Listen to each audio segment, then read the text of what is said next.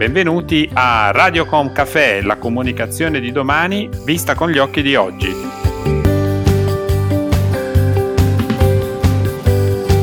Benvenuti a una nuova puntata di Radiocom Café. Sono Roberto Botto, CEO del gruppo Libera Brand Building e oggi prenderemo un caffè in compagnia di Isabella Falautano, Chief Communication and Stakeholder Engagement Officer di Illimiti. Benvenuta Isabella. Grazie mille e buongiorno a tutti. Illimiti è la banca di nuovo paradigma specializzata in tre aree di business. Da un lato fornisce credito alle PMI ad alto potenziale, acquisisce inoltre crediti di stress corporate e infine offre servizi di banca diretta digitale per la clientela retail e corporate. Allora Isabella, il Limiti è una realtà completamente digitale. Come si costruisce da zero il posizionamento di una startup, soprattutto in un settore maturo come quello bancario? È molto eh, interessante per un comunicatore lavorare sin dall'inizio, dalle fondamenta al posizionamento di una realtà nuova. Il Limiti è una banca di nuova generazione, come ci dicevi, eh, che si è quotata in borsa il 5 marzo dello scorso anno, quindi abbiamo poco più di un anno di vita e quando si inizia il posizionamento di una realtà che a tutti gli effetti è, è una startup, eh, anche se grande, bisogna innanzitutto lavorare sul tema della conoscenza e dell'awareness. Quindi i nostri primi passi sono stati proprio quelli di eh, rafforzare, creare, poi via via rafforzare l'awareness utilizzando e aprendo via via eh, i diversi canali utili a far conoscere a diversi tipi di audience dell'esistenza e delle linee di business alla base di limiti.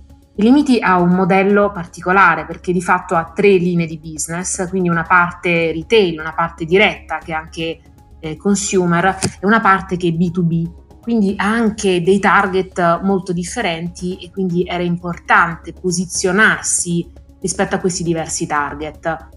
Uh, il tutto è iniziato quindi con uh, un dialogo costante e, e, soprattutto con dei contenuti freschi e per quanto possibile interessanti che facessero capire uh, che eh, noi ci siamo come ehm, nuovo interlocutore sul mercato, offrendo oh, dei servizi assolutamente innovativi e mettendo di fronte anche le nostre persone. Perché ricordiamoci sempre che le aziende sono fatte innanzitutto da chi, le abita, da chi abita e da chi tutti i giorni le rende vive e le porta avanti. Quindi l'awareness si basa anche sulla capacità di far parlare le proprie persone e poi via via i vari interlocutori dell'ecosistema. Portare avanti un racconto tramite la voce e, e l'esperienza delle proprie persone significa nel caso di limiti poter contare su una uh, testa d'ariete eh, conosciuta e, e, un personaggio pubblico come Corrado Passera, che è il fondatore e l'amministratore delegato di Limiti, ma allo stesso tempo eh, portare avanti anche la sfida di eh, mettere eh, di fronte a, ai vari canali e far raccontare le diverse storie di limiti per far crescere l'awareness delle persone che costituiscono la prima linea e poi via via dei vari brand ambassador. E quindi nel corso del primo anno abbiamo fatto in modo che le voci ma anche i volti dei nostri limiter raccontassero uh, la storia di un'azienda che nasceva e via via poi andava a svolgere un'attività uh, sempre più uh, costante, forte in vari settori. Chiaro, molto interessante. Eh, d'altro canto, sempre più spesso si sente parlare di purpose nelle aziende, ma come si sviluppa con- concretamente in un'azienda che nasce oggi? Il partire senza legacy, quindi senza quella stratificazione di processi, procedure e vissuto, eh, è un vantaggio incredibile perché si può disegnare da zero eh, completamente eh, anche l'identità aziendale e questo è un elemento fondamentale perché il purpose, che in italiano potrebbe essere traducibile come la ragione d'essere profonda uh, dell'azienda, deve essere poi al cuore di quello che si fa e di quello poi che si racconta, perché il racconto deve essere sempre ancorato e fortemente coerente con gli elementi fattuali e con l'identità di questi apportatori.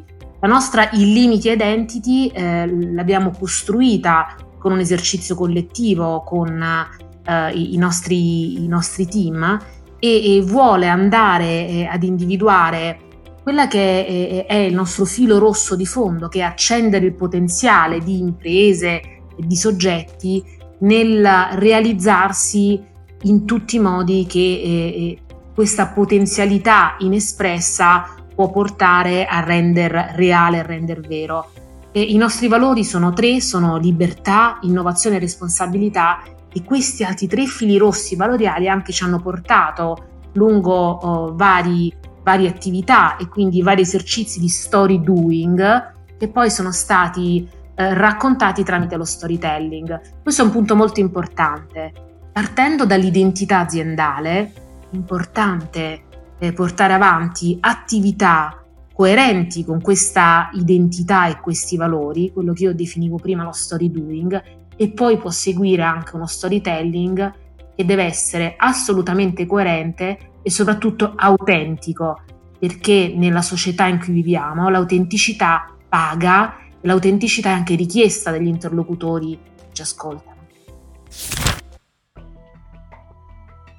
Siamo da poco usciti dal lockdown dovuto al coronavirus. Come avete adattato la vostra comunicazione in quel periodo e soprattutto che reazioni avete notato nella vostra community? Una priorità fondamentale è prendersi cura e indirizzare le preoccupazioni dei propri dipendenti. Eh, noi l'abbiamo fatto da subito, anzi ancora prima che partisse il lockdown vero e proprio, eh, andando tutti in smart working dalla fine di febbraio. Uh, è molto importante in queste fasi essere vicini alle persone, soprattutto quando tutto diventa virtuale, si smaterializza. E quindi dare informazioni semplici e chiare a tutti su temi di salute che indirizzino anche le preoccupazioni proprio di benessere e di salute degli individui.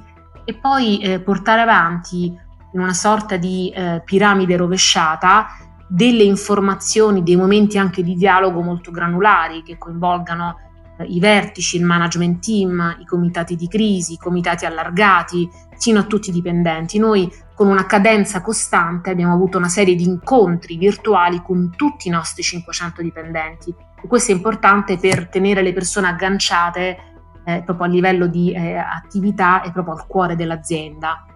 Uh, funzionano molto bene, e questo l'abbiamo sperimentato proprio in questi mesi, tutte le iniziative di coproduzione quindi proprio per noi comunicatori, per chi si occupa di eh, comunicazione, è molto importante riuscire a coinvolgere le persone a coprodurre contenuti freschi e interessanti.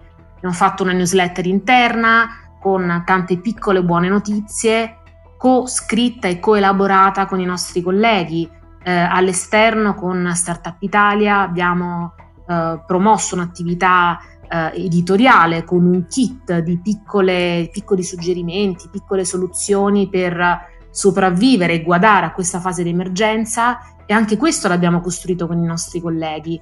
Altri colleghi hanno messo a disposizione su delle Instagram stories le loro esperienze, le loro competenze per aiutare altri soggetti della community a costruire un sito web, a capire come funziona una user experience fatta in un certo modo e così via. Quindi tutte le attività di coproduzione sono molto importanti nell'ingaggio e anche molto utili per le utenze. Infine un ultimo punto eh, che è, ehm, è emerso come filo rosso anche di questa fase. È stata una fase difficile per tutti, però queste fasi sono anche abilitatrici di nuove progettualità nei limiti abbiamo uh, costruito, creato e sviluppato tantissime iniziative nuove e questo è un elemento importante da portarsi a casa. Anche in fase di lavoro virtuale si può alimentare con una buona vicinanza e una buona socializzazione tramite gli strumenti che abbiamo a disposizione tantissima progettualità e tantissima creatività. La tecnologia è un abilitatore non solo di una buona comunicazione costante, ma anche della creatività. E questo è, un segnale molto confortante anche per il futuro. In limiti siete da sempre attenti al sociale e alla sostenibilità. Tu stessa sei protagonista di bellissime iniziative con studenti e start-up al femminile. Nei mesi dell'emergenza molte aziende si sono esposte sposando cause benefiche. Pensi che questa diventerà una necessità per le aziende anche ora che siamo tornati alla quasi normalità?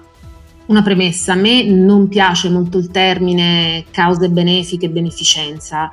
Eh, la sfida vera per tutti i gruppi, anche nel ridisegnare la nuova normalità e un capitalismo più responsabile, consiste nel prendere questa porta stretta dell'essere utili alla società facendo l'utile. Non sono elementi in contrasto. È chiaro che le porte sono strette, ma questa nuova strada può essere presa in limiti con proprio il nostro DNA, con l'attività che portiamo avanti per supportare ad esempio le imprese che sono in fase di crescita ma senza risposte dal sistema bancario tradizionale oppure per le imprese che hanno difficoltà, è un modo di far utile al tessuto produttivo e allo stesso tempo di portare avanti un'attività eh, che, che, ha anche un profitto diciamo, alla fine di tutto il meccanismo. E se le banche a differenza di altri settori come possono essere eh, quelli legati ai comparti produttivi, non hanno un'impronta ecologica così forte, perché di fatto noi non abbiamo eh, stabilimenti produttivi, non, abbiamo, non produciamo un inquinamento diretto, allo stesso tempo, pur monitorando i piccoli consumi che si fanno, perché questo è importante, possiamo avere un impatto indiretto degli effetti di spillover positivi su tutto l'ecosistema che ci circonda. Ad esempio, eh, facendo delle due diligence non solo finanziarie alle piccole e medie imprese che andiamo a supportare, ma anche delle eh, eh due diligence in termini di ESG, cioè di criteri eh, ambientali, sociali e di governance che servono a creare awareness in tutto, il tessuto, in tutto il tessuto produttivo che andiamo a supportare, quindi generando consapevolezza sui temi della sostenibilità. E questa è, è, diciamo, è un modo di allineare i vari assi e di portare eh, avanti un approccio veramente sostenibile, che significa avere un approccio di lungo periodo. Di questo periodo appena trascorso, cosa dovrebbe portare con sé la comunicazione e cosa secondo te dovrebbe definitivamente tramontare? Eh, di fatto è come chiedermi cosa butterei dalla torre e cosa vuoi sulla torre. Ecco, sulla torre sicuramente tengo eh, l'importanza del valorizzare le persone, l'empatia a maggior ragione in una fase virtuale come quella che abbiamo vissuto e siamo diventati alla fine tutti cantori, tutti storyteller, un po' quello che cercavo di raccontarvi prima. Cosa butto giù dalla torre? Sicuramente la uh, comunicazione più uh, patinata, più finta, perché come ci siamo detti prima, se c'è una parola che emerge con forza da questa fase è proprio la parola autenticità. La comunicazione deve essere autentica e partire dalle persone.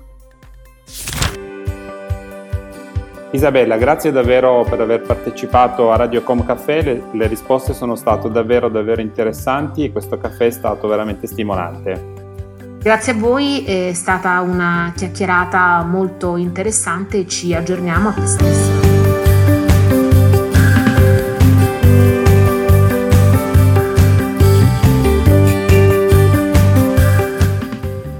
Si conclude qui questo episodio di Radio Com Café, il canale podcast del gruppo Libera Brand Building.